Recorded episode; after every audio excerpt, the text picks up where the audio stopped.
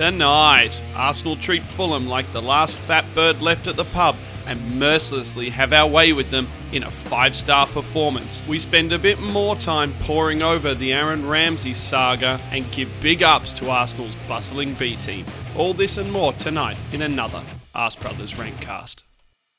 Welcome, welcome listeners to this another Ask Brothers Rankcast coming to you today in a beautiful afternoon sun in Melbourne, 22 degrees outside. It's Toby's chucked that. a sickie. Is it more than that? It's about 27, I reckon. Nah, bullshit. It is. It's pretty hot though. Anyway, Anyway, Toby's chucked a sickie. I have. He's got the day off. I don't go to work on Mondays. I've been at the golf course and I'm about to open up a delicious Hop Nation The Punch Mango Gose. And Toby and I are about to bring you what should be a really relaxed, really easygoing, full of love podcast because Arsenal have won 5 0, Toby. we have 5 0. 5 1, you fuckhead. 5 1. I don't even count their goal. That's how dominant we were. I, I just ignored it. Just ignored that it happened. Don't even care about Schürrle and his little dink. It was a good finish. Um, it was a smashing finish. But fuck them. Let's talk about us. Let's. Um, there's been some people around, Toby, who have been saying that they think this is one of the most dominant Arsenal performances that they can remember. Do you do you think I, I haven't been on social media to really um to really get a gauge of any fan reaction? Is that is that what you've seen?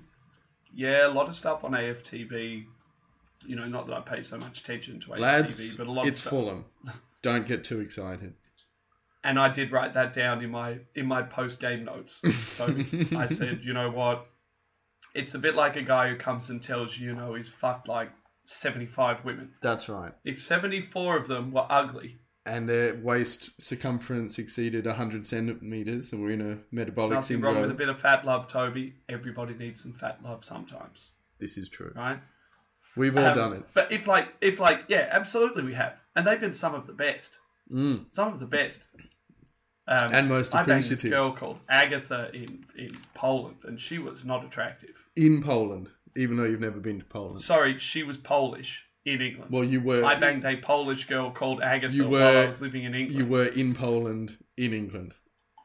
I was. I was inside Poland in the land of Agatha. You were But she was not you were penetrative and I kind towards of Poland. feel and I kind of feel that this 5 0 win for Arsenal, 5 1, I kind of feel that this 5 1 win for Arsenal is a bit like having sex with Polish Agatha. Mm, It's great. We'll have fond memories, mm, but she wasn't the best competition. no, no, she wasn't the best scalp. Poor Agatha. Agatha, if you're listening and you're out there, good times, good memories. I miss you, buddy. It's it's unlikely. It's unlikely. Toby, I guess last week we were talking about the fact that looking at the formation was becoming a bit of a moot point because it was the same 11 over and over and over again. And lo and behold, we get probably the formation that you and I have been asking for. Not the formation, the lineup, the personnel that you and I have been asking for for a number of weeks I know. obviously there were reasons for it. There was um, sickness and back spasms, and I think Ramsey is about to have twins. Yep. Uh, he was waiting for a phone call at any time. Yep. But as far as what ran out on the pitch, Toby, what were your first thoughts, your first reactions, I was. and uh, how excited were you? I, I was. I was very excited.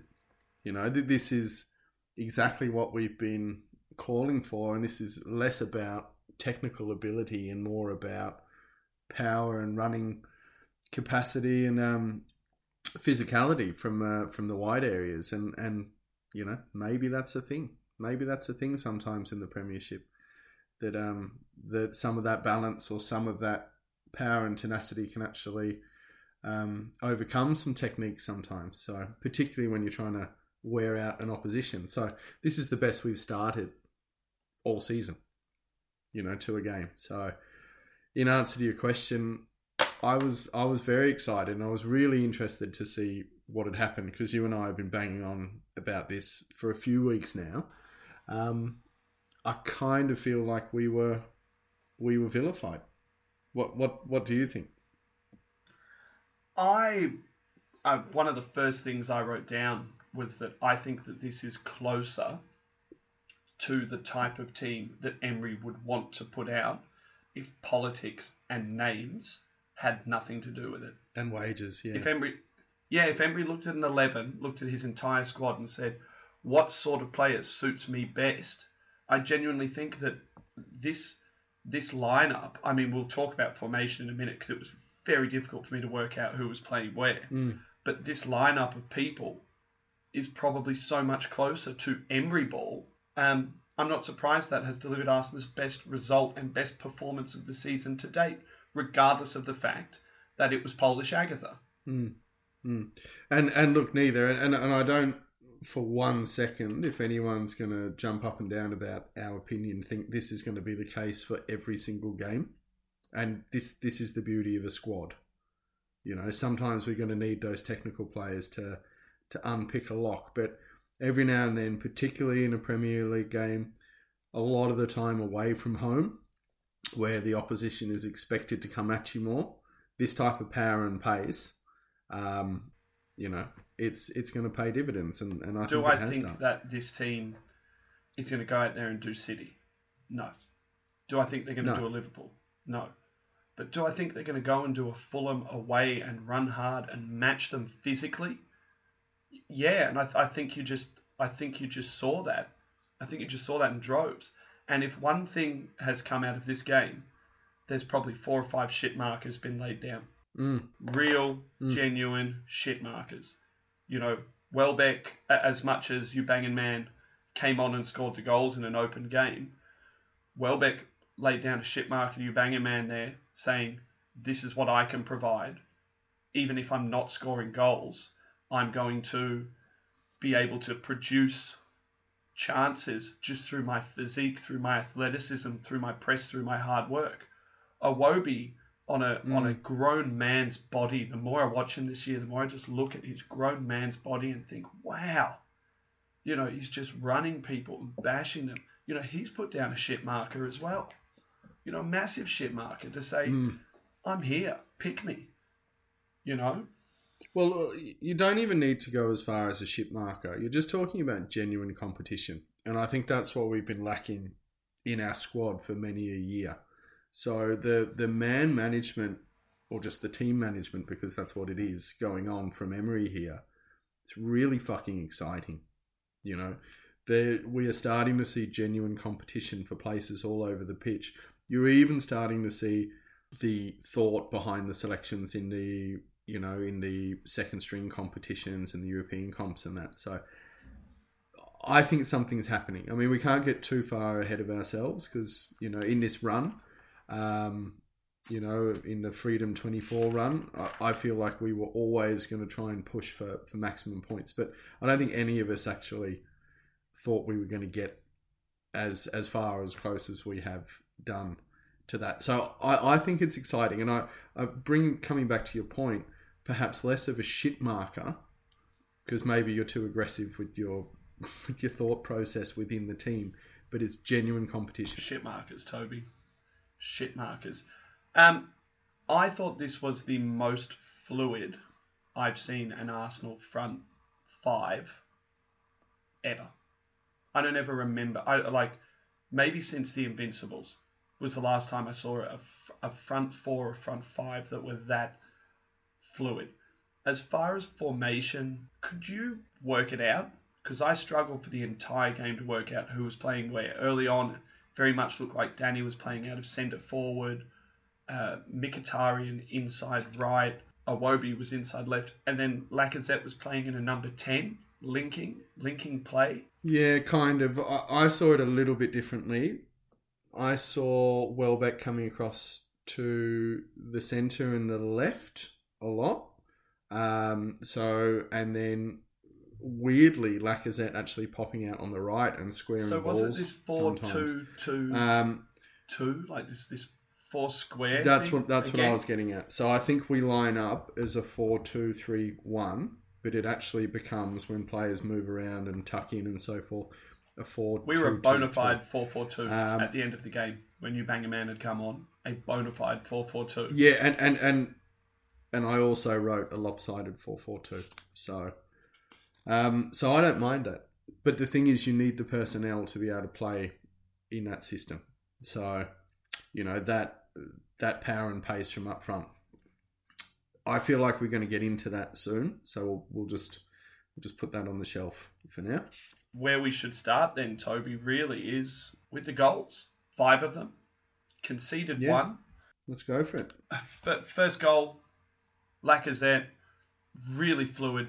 Players running everywhere, pulling in all different directions. Defenders had nowhere to go. Uh, Monreal whips one across. Lacazette, awesome touch, smashes it near post with his right foot. Keep the goals rolling, Lacazette. What a turn! And that started with his strong number nine play with his back to goal. Don't forget that. You know, so he lays it off to Wobes. Wobes releases Monreal. Monreal squares it. You know, and and it, it certainly wasn't like a tap in. So the turn and shot, he, he's starting to remind me of proper finishes. You know, in in our era, I guess. You know, your Shearers, your Jermaine Defoe's, those type of finishes. He's really starting to cunt them. Um, you know, not a lot of backlifts on the turn. You know, with he's power quite sort of muscular well. Everything he's doing and is low center of gravity. Well, that's that's that's my point.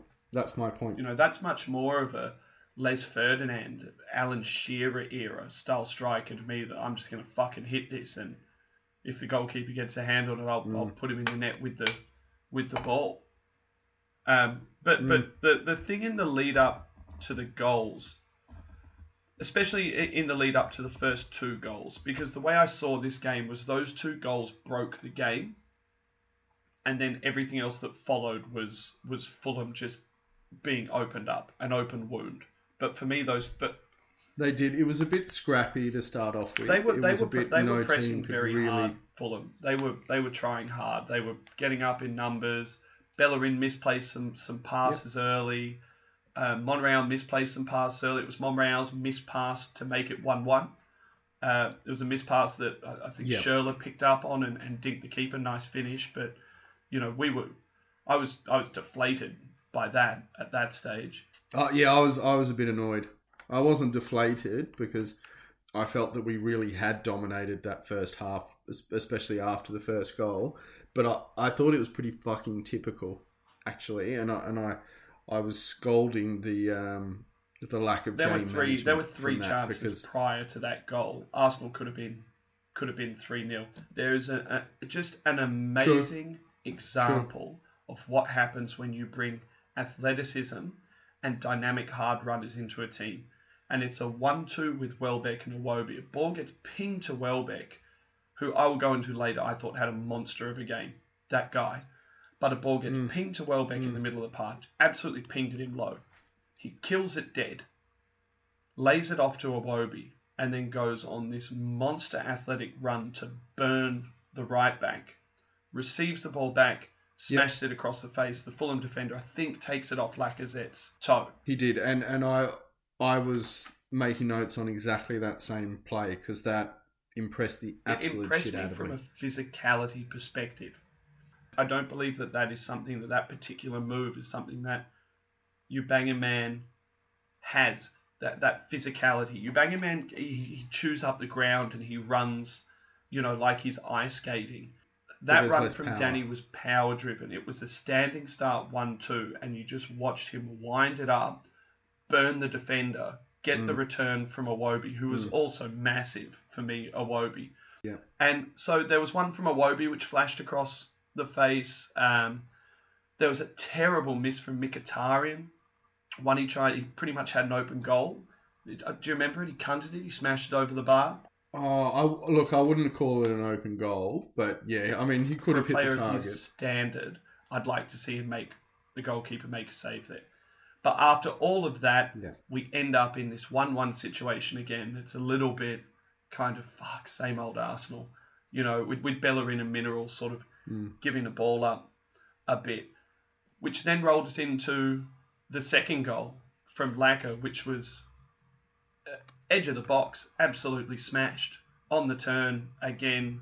So almost a similar goal, but from further out, and once again won by the physicality of Danny Welbeck under a high ball knocking it down to him. Correct, and and one of the one of the long balls or one of the lack of um, hitting the target man when the press does negate passing out from the back is our inability to have to hit a target man because we basically don't have one. So it's another tick for um, for Big Danny for knocking down that goal. I mean, it, there's more than one way to skin a cat, isn't there? That knockdown, the location of it, and then the ability of um, of Lacazette to take it quickly. Um, that that sets the game up, and, and that's that's the moment that wins the game for me. Everything That's else is and, great. and and that is one hundred percent what I wrote down. Is that if you're going to look at the game, if you're going to look at the game based on the first thirty minutes, or if you're going to look at the game based on the last thirty minutes, everyone is going to look at the game based on the last thirty minutes and look at this, you know, wide open Galactico Ramsey's amazing goal. Aubameyang a couple of wonderful goals as well. But by that stage, Fulham had been broken. And for me, the reason why they were broken was because of the strength and the power of Lacazette holding the ball up, the athleticism and the domination of Iwobi and Welbeck. and and Mkhitaryan to some degree as well. So the movement of that front four. I thought that Mkhitaryan, compared to the greater group, was more anonymous. I didn't think he played as well. I didn't think he played badly, but I didn't think that he played as well. I completely agree with you, but his movement was good. The thing that broke Fulham was the strength and the physicality of Lacazette, Welbeck, and Iwobi. And what I said at the top of the show is Correct. I genuinely believe that that is closer to what Emery would want to play as a starting front three than what he has. That's an Emery ball style front three. You go throw Ozil in there out of a 10, and I genuinely believe that's a. It's not going to win one or two, but I genuinely believe that that is a Champions League team right there. Hmm. I feel like you're getting a bit far ahead of yourself. I, I'm agreeing with you that, that that movement and power and pace. Sorry to take a leaf out of to take a leaf out of your book from earlier. I mean for this style of game. Okay, good, because that's where I was going. That pace and that physicality is what matched Fulham and what broke Fulham. I don't believe for one second that if you And- take that and opened up team- our midfield absolutely, to and, play. and th- it's no surprise that both Yeah. Granit and Torreira had fantastic games. Exactly, because it had been one in front of them. They weren't on the back foot. They weren't Mm. having balls bounce off people. There were multiple different style out balls. You know, whether you were going to go out to a Wobie and he was actually going to burn someone. He burned people two or three times Mm. around the outside, big strength. Or whether you were going to come And dribbling ability. Yeah. dynamic runners, ball carriers. Go and put ball carriers into a Mm. team. You, you're going to win games. And how many times have we said in our team we, we tend to pick slight technical, you know, eight or so number tens in a team because that's the way I used to play. All of a sudden, we're seeing more of a a premiership ready side, you know, and that's where we've been missing out. And I reckon that's one of the reasons we gave away so many points away from home because it's a different game. You know, when it's home, you know, the lesser teams often sit back. They're, you know, more scared to come out and have a go at you. So you can kind of unpick the lock and, and focus on your possession and, um, you know, penetrating with the with the clever little balls through and, and so forth. But this type of game, you know, this was a proper premiership game, uh, you know, and, a, and, a, and an away performance. And I think there's a nice mixture starting to happen here. We're not going to say this is going to be all the time because that, that just isn't true. You know, you can show up in a couple of weeks' time and these same players won't be as effective. But this is the beauty of a squad. This is the beauty of not sticking with 111 every single time. I think you're starting to get a group of 17, 18 players now who are actually finding some type of form together. And if you look at the way the goals are being celebrated, do you think there's a bigger team spirit? One of my happening at the points I was coming up to next, man, was that this feels like 16, 17 players all pulling in the same direction.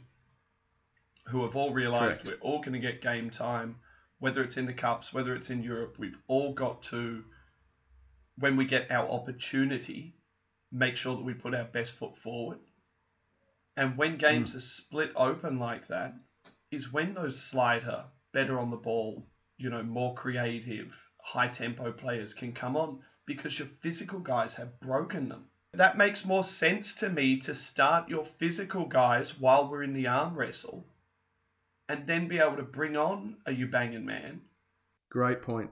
Great point because it is the arm. It is winning the arm wrestle. You put Yep. on Aubameyang at 60 Yep. minutes every game, I guarantee you he, will, will slice, slice people apart. Do you know what? As well, it also may give his his career a bit more longevity. I'm not saying he's old, but if you've got that type of player coming off the bench with Lacquer doing the fucking the dirty work, because that's what the premiership is a lot of the time. Well, this also fits in with something that I think you were formulating in your mind the the way to regulate or circulate your banger man and Lacazette in the same team. So my question to you is Lacazette now our Premier League number nine, and your banging man becomes our cup player, especially in Europe. Absolutely. And that is not saying your banging man doesn't play.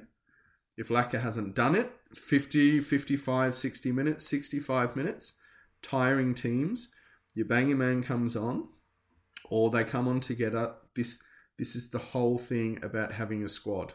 And this reminds me more of, you know, one of the greatest managers of our era, and I fucking hated the prick when he was managing, but I, I respect the shit out of him now, like a Ferguson approach. Well, Ferguson always had players like Chu, Chu Young Park and Danny Welbeck and you know these guys these guys who were hard running and he regularly went to the Chu Yong Chu Yong- Park, Park Ji? Sung.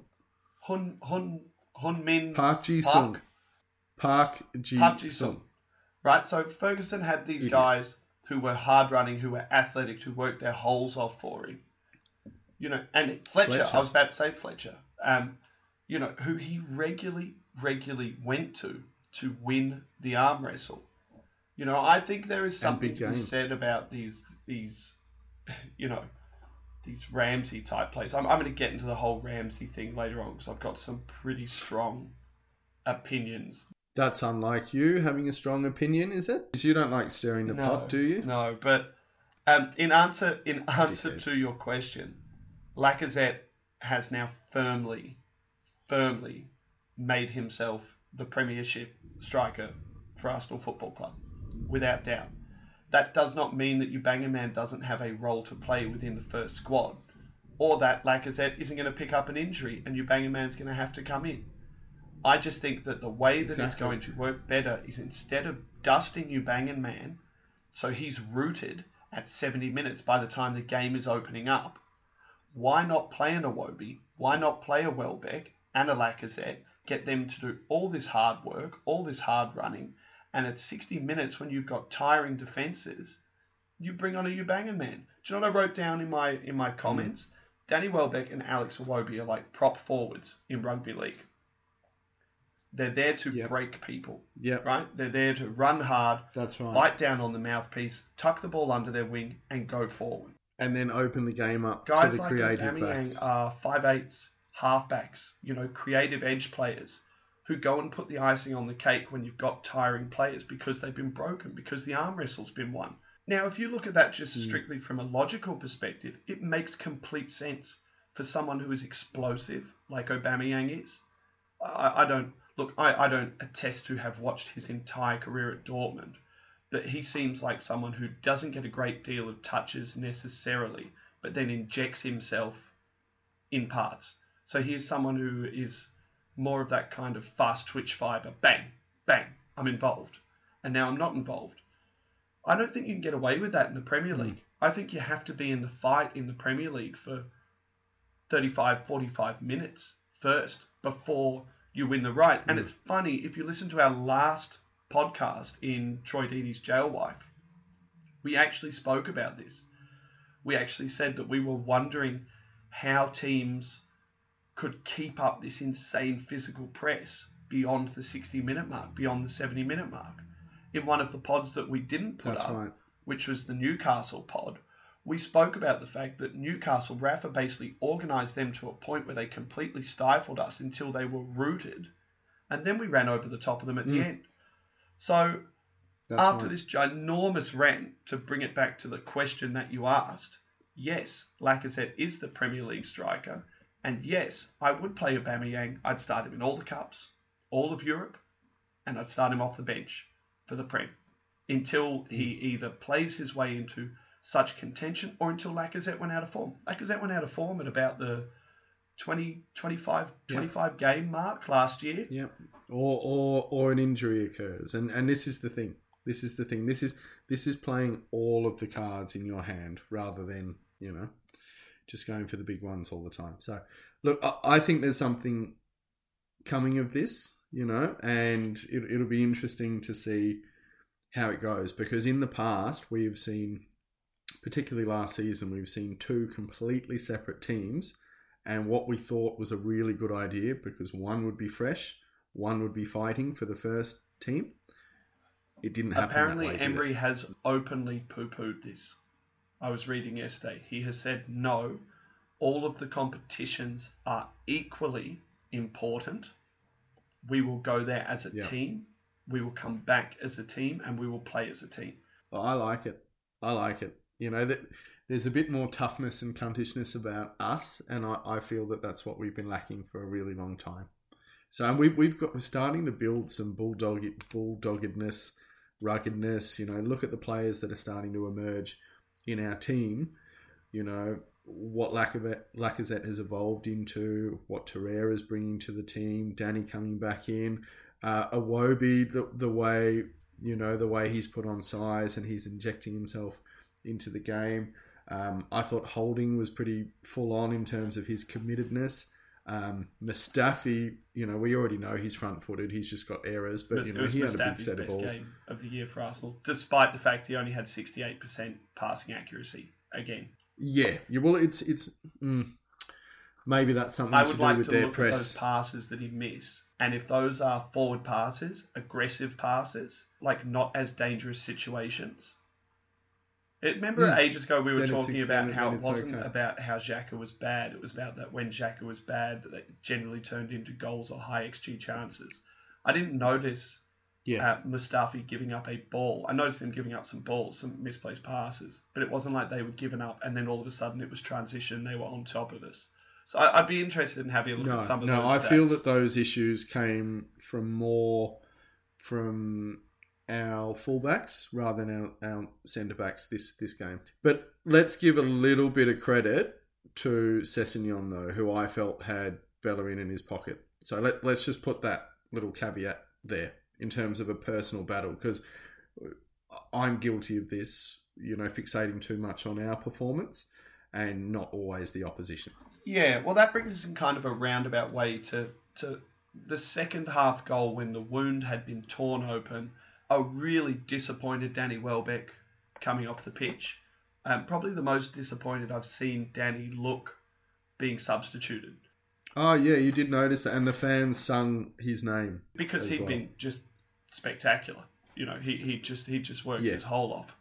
He did look disappointed because Danny is always such a team. I think that's because Danny fellow. felt that that was there for the taking. That maybe Fulham were right on the Yeah. cusp of being torn open, and now Yeah, was his time to go and get a couple of goals. two. And Yeah. instead, as a result, you end up with Rambo coming on and picking up a goal and an assist, and you end up with Eubangan Man coming Mm. on and picking up two goals. So because the work had been done. So I, I feel like I know where well, you let's where not you're getting li- to like. I. I want to get to that later. Let's first of all bask in Okay. just the amazingness of yet another Ramsey highlight reel goal. Mm. Oh, sensational! I mean, what is that? The best goal we've, we've scored since the Jack Wilshere Norwich goal? I It- think so. It was an amazing goal because of where the goal came from. From from basically the the bottom right of the pitch, and that little dink from Rambo over the sliding oncoming defender that was that was sexual for me. That was almost my favourite part of the goal. Can That and ask you a quick Bellerin's little backflip. Go on. Would you say that despite the fact that the game was wide open and for the taking, would you say that that's the most dominant you've seen Ramsey in in this season? This season, yeah. The last time I saw him that good was the Atletico away. Was Okay. it Atletico So, or was it so um, AC second Milan second question last year? Yeah. Why doesn't he realize that he's more effective from deep? Because both of his main injections into this game were from deep.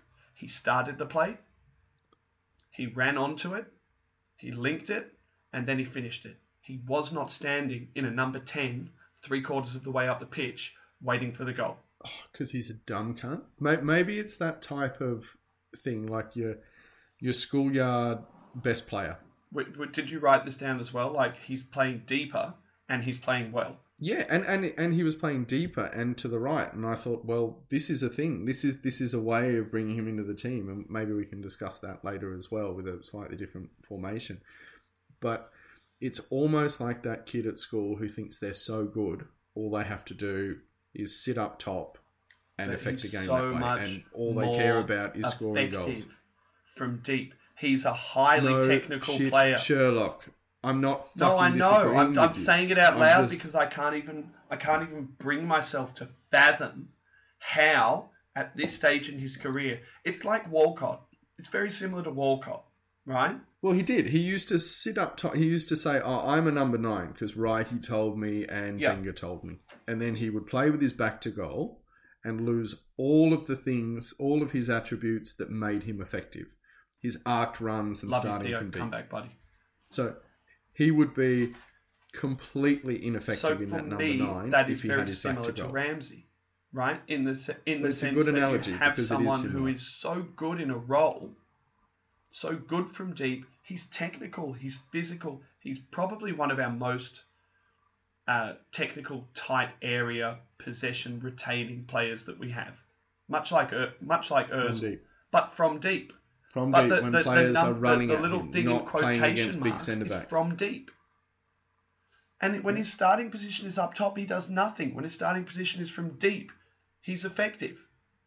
So it just Mm. And a lot of it comes because he, he's so natural in terms of he's better when when the opposition is coming at him, not when he's coming at the opposition. If you know. what I mean. anyway, it was an amazing goal. He started it, then he linked the centre of it, then he finished it with an and amazing he finished it. And it an amazing just, finish, and which, which any team in the Premier League, Man U fans would be watching that right now and just thinking, God, I wish we could play that football. Well, that was a throwback for us, wasn't it? That was a real throwback, you know. And I don't know whether that had some Wenger DNA. I, I would expect it does, to be honest. Um, but yeah, I mean, you know, an overly structured, boring side such as you know uh, Mourinho coached Man U at the moment would be giving their left nut to score a goal like that. So let's let's bask in it. Uh, anyway, Ramsey then turns provider uh, for you banging man. Lovely little finish, lovely little goal, and then you banging man finishes it off with a ball flashed across the face from Bellerin. I think Tucks it's the it other way around around. corner. Was it- I think you've uh, mixed mixed those them two up? around. Goals four. Anyway, goal, goal, you, Yeah, ba- but uh, that's you okay. banging man. Assist from Bellerin for one. Really nice finish tucked around the corner. Yeah. and pre-assist from Mkhitaryan Yeah. twice. Well, in Mkhitaryan those two- did in- come into the game after the game opened up, and I think that's because Mkhitaryan had more legs left because he hasn't played as much. and he wasn't really in the game before that, so maybe it was like a conserving type of game. The front three, as we've discussed at nauseum now, had won that arm wrestle, opened things up, and then allowed him to affect the game. And like we said, by this stage, um, Fulham were a, a bleeding deer. You know, it, they it was just a kill shot that was coming. They they'd been battered by this point. It was um, yeah, you know, it, it was it was a pretty enjoyable, pretty special game to watch from a fans from an Arsenal fan's perspective. And I don't think Oh, and great. yes I mean- that is goals. Yes that is because of the goals. But I just like to say that I was enjoying it that much at 2-1. At 2-1 I Mm. was really into it, but for different reasons. I was into it because I felt that we had made a step forward physically. And then the last half an hour, I was like, there you go. That's how you go and finish off teams. Because for so long, you and I have spoken about why don't we put teams away 5 0 like City do?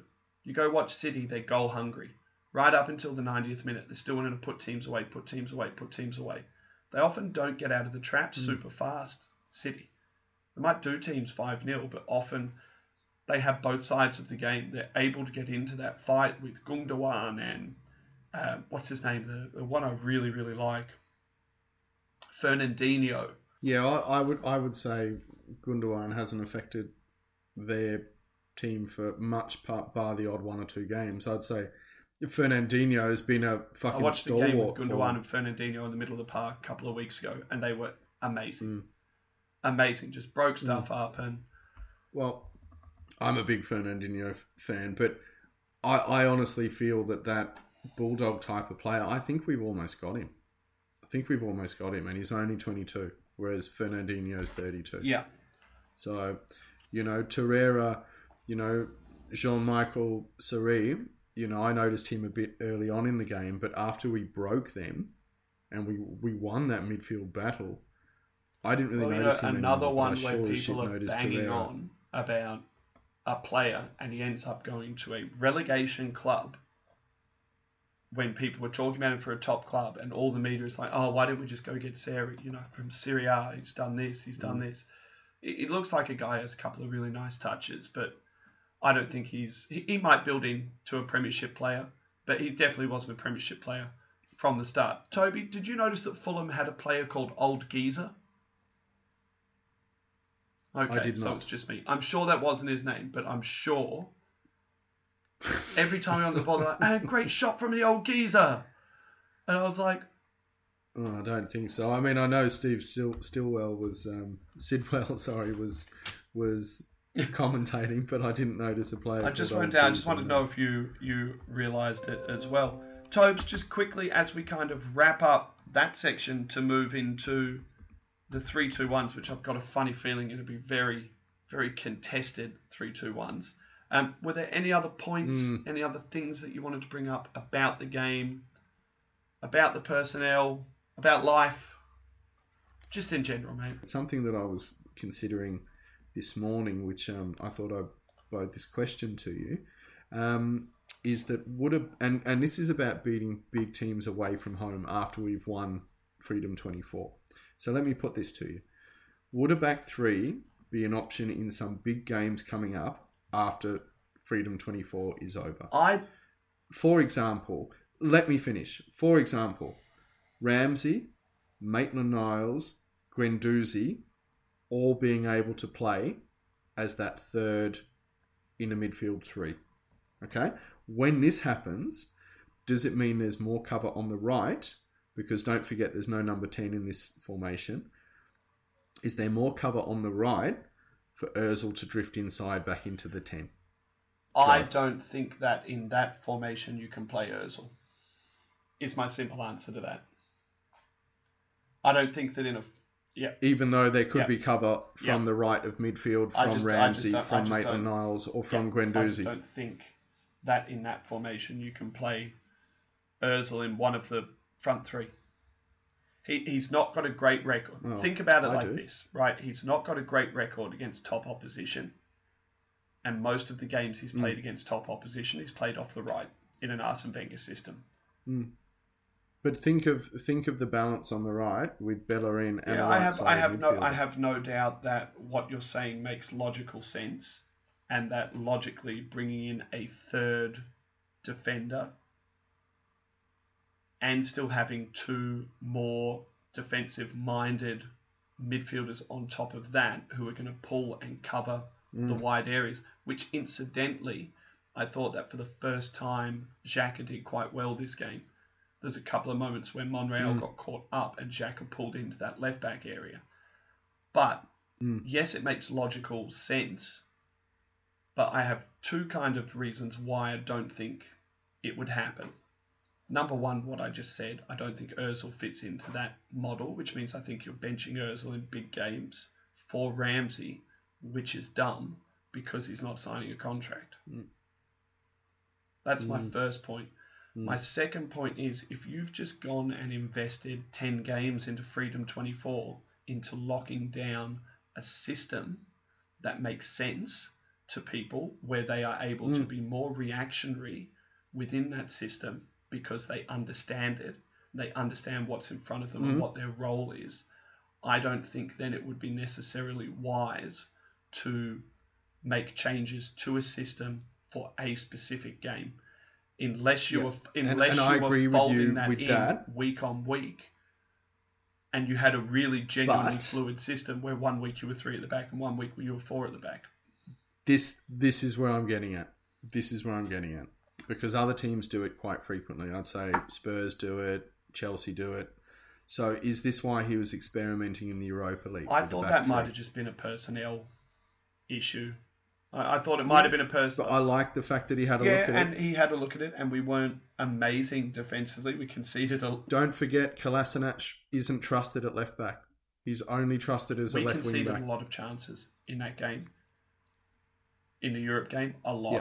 So like five, five We or did. six, We- like very good chances for them. The back three didn't necessarily work really well for us. I also don't think that we have the personnel. You know, the second you've got an injury, because Yeah, we we don't, have any, have any defenders, defenders. anyway, and I don't think Mm. that you're going to change a system just to get someone like Kolasinac into the team. I don't think Kolasinac is very long for Arsenal. I don't think he's suited for Arsenal. I think he was bought within a system that Wenger was playing at the time. That's just my theory on the whole thing. And, and on, on- a free, and on on, a free. not much of a You gamble. know, we'll but I do like that massive fucking yeah until he runs out of juice, and then he's got to go hide until he gets some juice back.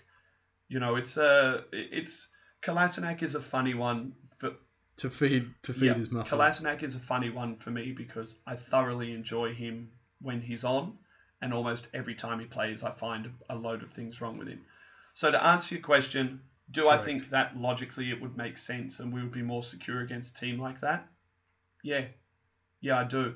But I also think the Mm. other thing is that when you look at it, we've got a front four or a front five who are as good as probably anyone under City and Liverpool.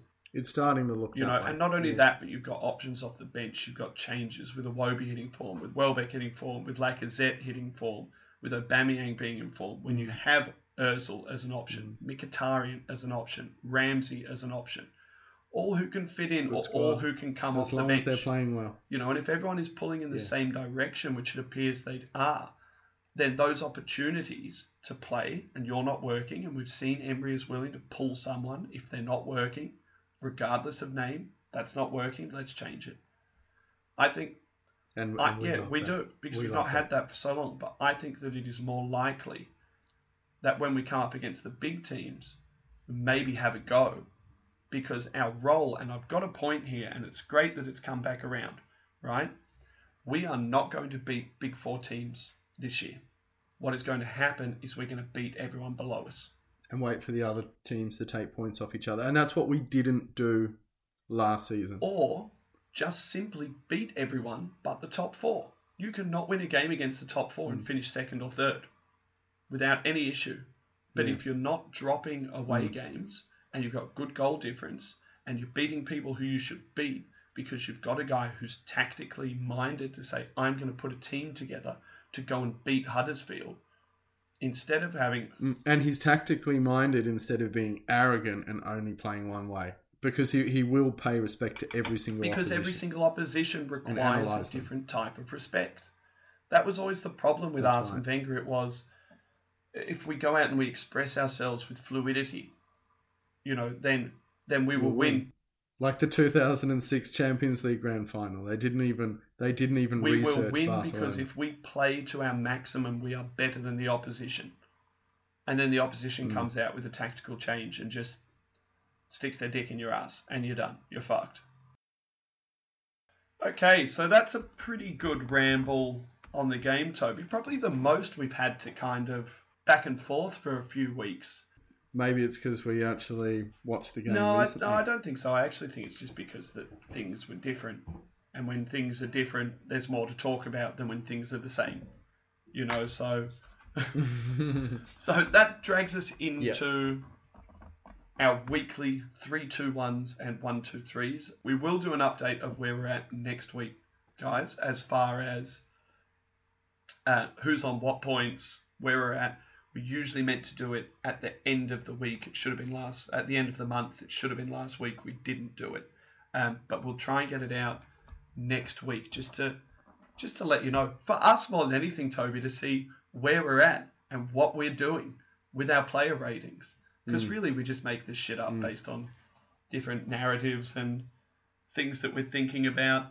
Toby, as you are aware from last week's pod, I told you I'm on a bit of a bit of a tear at the moment with my three two ones and one two threes about not just giving people points based on their key contributions. So not just based on goals and not just based on assists.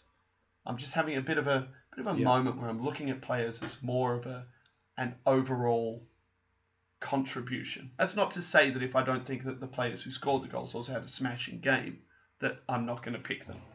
So Toby, for me, it may surprise you, but today I had three points for that guy, Danny Welbeck. It does not surprise me for two reasons. One, he had an amazing game in terms of his influence on the on the final score, and I think that's what you're getting at in terms of the overall performance and um, you know weighting on the game, I guess. But secondly, because he is your new man love, and I think you I want do to- want to buff Danny. I do. Um, look, we've already been through it, beautiful so I don't need to He's always I don't need to bang the drum that hard on him, but I thought that he was very, very heavily responsible in breaking Fulham. And it was the breaking of Fulham that opened the game up for all of Arsenal's pretty players to have the effect that they had. That guy. Well, I, I couldn't I couldn't agree more. That guy, Danny, more. sign him up. Yeah, and like you said, I loved the fact that he was so disappointed when he came off, and and how much the crowd got behind him and appreciated. Well, a little bit. The a little bit. The Arsenal fan base can go and get fucked. So, I said that last week as well. because they're yeah, flippant. Uh, because they didn't want him, and now they're seeing what his value is. Do you, do you think the away supporters are flippant? No, No. Do you think the prawn sandwich eating brigade at the Emirates with the corporate tickets do. are flippant? Yes. Yes. Exactly. And you know what? So, I also think let- some let's- of our podcasting fraternity are pretty fucking flippant as well. You know, and I'd like to see some of them come out and say, might have been wrong on that one, instead of just coming out and saying, oh, isn't he good? Hasn't he played well? He was massive today. I mean, people were ready Mm. to take him out the back and shoot him. You know, give him away. Yeah. Give him away, get his wages off the book. Idiots. That guy, Danny. Mm. Love him. Tobes, three points. Who'd you have today, mate? Look, for me, it was Lacazette, and look that that aligns with the actual man of the match from you know from from the game itself. I thought he worked his whole off, and and that's what I'm really loving about the guy. You know, the low center of gravity, the big butt, the way he's harrying, and we always knew he was a great finisher, but now he's bringing on on that other side of the game. So that link up play. What he's starting to do now, and you know, we're talking about the effect on the game it was a half chance. I don't want. I don't know what the xG rating was on the first one. That'd be interesting to have a look at because of the swivel, turn, and shot, and also the second goal from the knockdown from Wells. That that was a that was a half chance. The second goal was a better goal because I don't think the keeper expected the shot from there. He well, that's the thing. He'd finished it. He'd got through his whole shot before the keeper had even Yeah. set himself. So that was um, that was great. So anyway, three points for Lacazette for me. It, it was it was almost that flashes impossible. into my two points. Two points for Lacazette for me. Goals win games. Finishes finish. Lacazette, Lacazette's. It's it's as it's as simple as that for me. I, I, I guess you know between him and Welbs for man of the match for me. I just wanted to keep going down this narrative of the, the quantity of hard work, but I thought Lacquer worked his whole off, got his goals, did what he hmm. needed to do. And I just think as well, you know, for a guy who's not been picked in the France team again in the upcoming international break. Oh well, it's only like they just won the World. No, I Cup. know, I know, but you would think this early after a World Cup, managers would start looking at other people. You know, you start rest, Well, you, you start resting, next- you start resting people, Euros. Toby. You Yeah. start having a look at people. You start rewarding people. For him to be overlooked again, and then to come out and bang another two goals in, and for him to be Oh, well, benching. It's our their loss is our game. benching Game. banging man is pretty special. It's Mm. pretty special. So, Mm. like I said, two points for me. Tobes, who'd you have for two points? I had Welps, so I, I think you and I obviously come at the game from a very similar perspective. But you know, those two for me, um, you know, touch and go. Who was the who was the actual man of the match? But you know, like I said, goals win games, and um, yeah, and we, we probably don't need to repeat it. But but Danny was just monstrous in terms of his movement, his touch. his bringing other players into the game. His combination with Iwobi, funnily enough, even though I thought they were playing on opposite sides. Um, the runs in behind, the power, some of the tenacity, how hard he made their defenders and their midfield work, and like I said, that's How what that's what tired them out. He would have made them. The the Well, quantity right. of fatigue. That's right. We're talking about them, athletes here. You know. Yeah. Um, cool. So for me, one point. I know I slag him off all the time, but credit when credit's due. I thought Mustafi for one point. And look, there were a couple of other players I had. I had Iwobi there for for a point as well. I think he really deserved a point from me. Um, I had Torreira. I thought was really good as well. I gave Mustafi the point because I gave him negative points the week prior, and I thought he stepped his game up. Mm, So for me, that was a Mm. that was a big move. It was him stepping up. You do have Socrates, Socrates. What are we going with? Are we going with Socrates or Socrates? I'm flipping. Okay, so Jared Same Butler. If Jared Butler is fit, as far as we know, um, so you know, big from him to stand up in a week when everyone is saying, look, they want to see Holding and they want to see Jared Butler play together, and he stood up and he had a good game. So I gave him a point. Mm. And basically, when everyone's ready to shoot him and bundle him into the back of a trunk and drive Well, I, I, the I mean, I was. I'm not going to say that. I'm not going to change my perspective on him from one game. I'm not one of those guys who Mm. is who says, "Oh, now I've Mm. decided I like him because he had a game." I Still don't like him. I still think he's a liability. He still only had 68% passing, which isn't great, but we spoke about that. I Mm. just thought credit where credit is due. You had a good game, son. I'll give you a point. Yep. And look, for me, I, I was so close to giving Mustafi my point, and I've actually got him and someone else written down as a point, and I was basically waiting until right now before before I made my decision. But I, I've gone with Torreira just because I thought he was a, a bulldog. I thought, you know, he was two footed in a in tight situations, and I think he drove the game forward. Um, I thought he was absolutely phenomenal um, today, and I think we had a number of good players, so it was hard. So my honourable mentions or close is is Mustafi as well, and I thought Iwobi was really. I really had one. I, I just have one get in the small little three. nick about Iwobi, which maybe got him out of my top three points, like my top three spots. Yeah, And I thought he was just Yeah. maybe a little bit overexcited at points. You know, a little bit of I, I I just thought he he was a little bit because he doubts himself, and we know that. I just thought he wasn't as confident this game because see. more I was, was the expected opposite of of him. that. I thought that at times he was maybe a little bit overly confident, or no, maybe you're right because he was less confident. He tried a bit harder, and I think when he tries a That's bit right. harder, it's less natural for him. But he was still smashing. He was still in, That's he was right. still in the top Oh, he- four he was five phenomenal. players on the pitch. Easily could have picked up points on any Yeah. other day. Yeah, yeah, yeah. So for me, massive shout out to Mustafi. I really appreciated him. It's just that that I, I really, really got behind Torreira this game, and you know I wanted to find a point for Mustafi, but you know you can't fit everyone in, and Iwobi as well. Honourable mention. Negative one. Who did you have? Why? And how hard was it to find negative points this game? very hard this game. Usually we've got a few who, you know, who who either fly under the radar or who are, you know, have moments where they're not particularly good.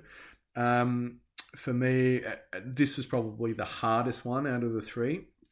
I've given a point to a negative point to Mkhitaryan just for a couple of missed opportunities when you want him to do better, and he could have he could have really put his hand up and laid down a shit marker, as you would say today and I was very excited to see him in the ten. I have to say because of the movement and I didn't even think he was in the ten. Um, I, I, I've got to, I've got to drag well, up anyway. a heat map. About this game because I reckon the Yeah. heat map is just Anyway, going to be just- one giant glob because there was so, there was so much exchange of position. It'll it'll be Yeah. interesting. Yeah. Anyway, I just ha- I just have to say with Mkhitaryan before people jump up and down, I realised that he was heavily involved in at least two of the goals, and that he had Toby, at least anyone two who listens to us knows you're the guy who gave him negative three points when he scored a goal and assisted a goal. You're that fucking guy. I am that. So for a negative point for me, I had Bellerin minus one.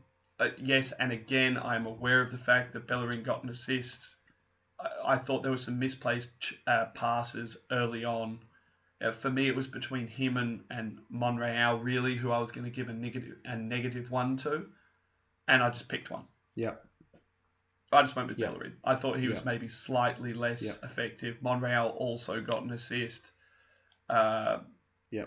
Maybe lost the Did Monreal get an assist? yeah, I don't Monreal remember that. assist Oh, for um, for the first for goal the for, first goal, first goal. um, So anyway, Yeah. I gave So I gave for him me- a negative one. Toby, who did you have for negative two, and why? Well, I gave I gave my negative two to Bellerin because you know he some sloppy passes that led to opportunities from them. I thought Sessegnon had him in his pocket, and I think maybe that shows us how good that player is. Um, and I'm aware there was a delicious flick in the Rambo goal. There was the assist for your banging man towards the end. Andy Kahn did one um, at the keeper. The keeper we, made uh, an amazing stop from him as well. Oh, I love that. I love that. I I was really happy to Look, see that. just 'cause some very hard to find negative bit- points when you've won five one. So you really you're really just grabbing on right. the moments in the game that you remember going that was shit. And I think I think that's I think Okay, that's what we've so done. let's let's draw, draw a line, under that. then. Me for negative two two points, for- I had. Mkhitaryan. I thought he was just ineffective by comparison to the other forwards on the pitch. Yeah. And I'm happy to leave that there. I also wrote down I thought it was a real opportunity for him to put down a shit marker. But you read my mind and said that already. Yeah. Because I'm so damn predictable. That's right. Um, negative three. Is it you Uh, or me? let's go with yours first because I think mine might blow up the microphone and the internet. So, negative three, Toby, who did you have and why? Monreal because I was disappointed in him for their equalising goal. The the lack the lack of game management from us and from one of our most consistent and most experienced players and, and our and our leadership group. I was I was really disappointed in the sloppiness of that. It was what what was it 43-54 I think the time was. Um you know for you know coming towards the end of the first half. So I, I just thought that was that was pretty poor. And in a game that we we don't have a huge amount of errors, um, Monreal gets. I think three. Monreal looks a bit tired, a bit jaded. Yeah, You know, And- and, Kolasinac, very good point, coming back that- the team. Monreal's a little bit older. He's actually had some really good games, had positive points of us, been involved in everything. I just Oh, thought he he, has. a little Absolutely. bit tired, a little bit sloppy. So and that and that sloppy pass right at the end before the end of the first half that shows tiredness because as we know, you know when you fatigue it affects your decision making. So anyway, good point. Negative three for you, Max. Let's let's see how you uh, blow up the internet with this. Aaron Ramsey. with your motherfucker, Aaron fucking Aaron Ramsey. Ramsey. So the sign him up, best player we've got. the, the sign him up know, brigade, travesty the Tony that- Adams brigade, Arsenal would let fucking- someone what's his name Townsend brigade, all of this shit. My tweet that I put up after the game was flat track bully. Was what I put up, Mm. and, and you know, call me an idiot. Same thing you used to say Yeah. about Henry. Shut up. Call me an idiot, right? Call me whatever you want. Find me on Twitter. I'm at the Rating Gooner. I thought that it was disgusting to me. I was disgusted by the fact that a guy who is that good, who is clearly a number eight, is either unwilling to amend his game, to amend his mentality about his game, to be able to perform like that every week. If he performed like that all the time, we would have the next Xavi, the next Iniesta, you know, a, a deep lying playmaking guy who could run and who could get forward. And I fucking hate the fact that he's not that guy. And it annoyed me to no end that someone with that much ability to come on and score the goal that he scored, run deep the way he ran, and basically put his Welsh penis inside of Fulham and all around their buttholes. I found it thoroughly fucking annoying that he is unable to do that for us all the time, and as a result, we're going to sell him. That's why I gave him minus three points. Hmm. Well, you are a particularly warped human being. I, I, there's a big part of me that that thinks you're making total sense in your own fucked up Max World type of way. Um, but yeah, I probably wouldn't go as hard as you on him. I, you know, I think, Really, if I'm being honest, I was massively You know- struggling to find a negative three, and I I found a No, no, I, I got you. I got you. And it's more, yeah, and it's more, it's more an indication of frustration. And I think this is where you and I go back, have gone back to, or have discussed at nauseum throughout the pods this year. You know, this is an outcome of frustration over a long time of what he doesn't do rather than Yeah, and that's do. that's what made Now- me so upset about this performance. Exactly. Exactly. And the fact that we've said this arriving from deep, beginning the play from deep by beating their press, he's a fucking perfect player for that. So, two things. If he could stay fit and if he could do his fucking defensive duty and not just be a hero. And that's the thing. It was just another. It, it it's just another YouTube highlight that makes him look like hmm. more of a player than what he is. And it's just another way for the, for the, like you said, the prawn sandwich brigade. The more plastic fans, the more glory hunting fans to look at it and jump up and down and say, why isn't he in the team? Why isn't he in the team? I'll tell you why he's not in the team. Because we need to stop the shit talk about Rambo. We're better balanced without him. He comes on in this particular game. He came on. The game was stretched, and he ended it. Right? Stop feeding the narrative. Arsenal fan base. and then he put his hands Stop up and feeding went, the "Oh, narrative. why? And when I'm he so scores his goal, he's like, "What? me a contract?" No contract for me." I'll tell you why there's no contract for you, Aaron, and I'll tell you why you went on the pitch to start. Because you will not work as hard as Iwobi, you will not work as hard as Welbeck, and in Guendouzi and Smith Rowe, I think we've got players who are probably at the same level that you were at that age, and I think they've got better mentalities Mm. than what you have. And it is. It's a mentality. So for thing. me, So- it's time to stop looking at Arsenal Football Club based on players, based on salaries, and based on reputations. You're either going to get in, you're going to do your Bam. job, and you're going to work hard, or you can fuck off. That's what I have to say to you, A. Yeah. Aaron. Yeah. And if you were holding the mic instead of having it on a mic stand with a pop filter, I'd drop that drop shit. it. I would drop that Yeah. shit. Um, just very, very quickly because I have to go to the gym. Uh, Sick cunt. Uh, international break, so Ask Brothers will be gone for a week on hiatus. I may be talking to a couple of people about maybe doing a little bit of a quick interlude podcast, maybe chatting to some Man U fans, some Liverpool fans, some Everton fans. Unfortunately, in Australia, it is almost impossible to find Manchester City or Chelsea fans because they're all fucking Especially They're all plastic, ones. right? Unless I get someone who's like 70 on the pod. Maybe I'd be able to find a real City fan in Australia, but basically I can't find any. So if you listen to us and you know a real rusted on, die-hard City or Chelsea fan, please hit us up. We'd love to get someone on the pod. Um, but straight after the international break, Toby, we've got Leicester at home.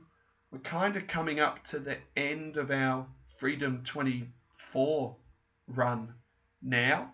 Mm. Um, How much have we got towards we've Freedom got Leicester, 24? then we've got Palace. We've got Leicester and then Palace It's the last two games of Freedom 24. After that, we've got Liverpool. Uh, we've got some. Dude, we should do both of those games. We really should now. With our, you know, with what we've done and putting it together, playing badly and winning, and then I starting. to hope that this performance fucking is a footnote because I can see us going to Leicester with that team and actually pushing Leicester back athletically, pushing them back. Is it Leicester away? Leicester, Leicester at home. They Leicester play on the home. counter, which Leicester is dangerous for have. us, but they're not very good at defending. You know, so anyway, quick prediction to wrap it up, Toby. Uh, Leicester away. I'm going to go 2 1 to the Arsenal. Look. I'm I'm gonna go two one to the Arsenal. I, I'm gonna I'm gonna follow you on that one. I expect Özil will be back into the team. I do not think Ramsey will be back in the team. I think I think that well, I this, think this that is a big either one. Iwobi This is or a big one. Welbeck. And now we're going to talk No, about I him think again. that either Iwobi or Welbeck has laid down enough of a marker now in this 5 0 win. Yeah, well, was Ramsey only out of the team because of his wife's labour? Maybe he was, but opportunities get taken when opportunities are made available. And if Emery is the Yeah. manager who we believe him to be, he is going to reward those guys who broke Fulham. And he might even look at it and say, you know what? I might bring you on at 60 minutes, Aaron. Go do it again. I might bring you on at 60 minutes, you Yeah. banger man. Go Keep do it him again. hungry, keep him angry. You know, and start them in Europe. You know, we've got So your your team then the team I think game, or the team I want. but providing no injury. the team I in think the or the team break. I want. Both. I don't care. We'll do both. We're going to talk about both of them anyway. The team I think is going to play, uh, I think is going to be the same Yeah. back four. I don't think there's going to be any difference there. I don't. I don't think. don't Musta- think I don't think Mustafi did enough to get in? booted out. I think Emery's like that. I think they played No, no, I, I agree with you, but I think is what it Sokratis will play. Well, I think Mustafi will probably play. I, I think Emery's shown that. Um, I think so do I. uh, I think, oh, it may very well be Sokratis and and Mustafi. Um, That's what but I think it'll probably be Mustafi and Holding. That's what I think. Um, I think it's going to be Torreira. I think it's going to be Jack. I think those two are set now. They're rusted on. Emery's put the house on them. Um, and I think it's so important that we get parity there, and that's being that system is being Yeah. worked out week on week on week. They need to play every game of the year. And he's still bringing Guendouzi in and Yeah, keeping, keeping him fresh, as keeping well. him so I happy, really really, like that into that. I think that Iwobi will Yeah. start. I think that you'll see Ozil in the 10. Yeah. Um, I think that you might see Mkhitaryan off the right. And I Oh, think you see Lacazette call. up top. That's what that's what I think might happen because I'm hoping that Emery has looked at this. Why wouldn't Aubameyang at 29 want to come on at 60 minutes and run at tired defenders in a two with Because he's only 29. Because he's only Yeah, 29. but- Every player wants to play, Max. I, I don't I don't buy into that. For some reason, I get I get this feeling with Aubameyang that maybe he's wired a little bit differently. I, I feel mm. like maybe he's wired a little bit mm. differently in the sense that maybe he doesn't at this stage in his career need to be the main man. Maybe he's happy to, to, to wait his turn. Well, 29 to 31 should be peak. So I, I don't. I, I so disagree. who's your front five, Toby? Give it to me. Front five for me is Lacazette up top, your banging man on the left, Ozil back in on the 10, and then a straight fight between Welbs and Iwobi on the right. Or Aubameyang on the right because he showed he could do it last time. Mm, Xhaka Torreira, that's not a bad shout. know- You bang a man on the right, Iwobi on the left, Lacquer up top. Mm. That's Yeah. not a bad shout. Yeah, so it's sort of, yeah, it's sort of. Um, he did well finishing from the right the other game, so I, I think, I think it could be a shout. And then we've got that hard working over on the left, and we can finish over on the right. It sort of leaves Bellerin a little bit exposed again, but you know, if if any, you know, he's been playing like that for a long time. So anyway, that that's what will happen for me because I think the only reason Yabanga Man was on the bench was because of the illness or injury that he had, um, and that's why he came on about sixty. And I think Welbs and Iwobi have hugely shown their worth. I just don't think they will. Yeah, I just don't think they'll they'll start. So I'd love to see Ramsey on the bench again, um, and we've we've also got options on the bench that way. So let's let's stick with that. Okay, well, that brings us to the end of this afternoon sunlit session of the Ask Brothers Rankcast. Toby, as always, thank you so much for joining me. Uh, we will be off. We will be off for a week, uh, unless I decide I, I come up with some kind of motivation to do some kind of off uh, interlull fucking podcast of some description. So to everyone out there, we will see you for the post Leicester uh, review show. And from us at the Ask Brothers, good afternoon. Have a great day. Open a beer. Cheers, guys. Good night. Good night. Or good afternoon. Rather.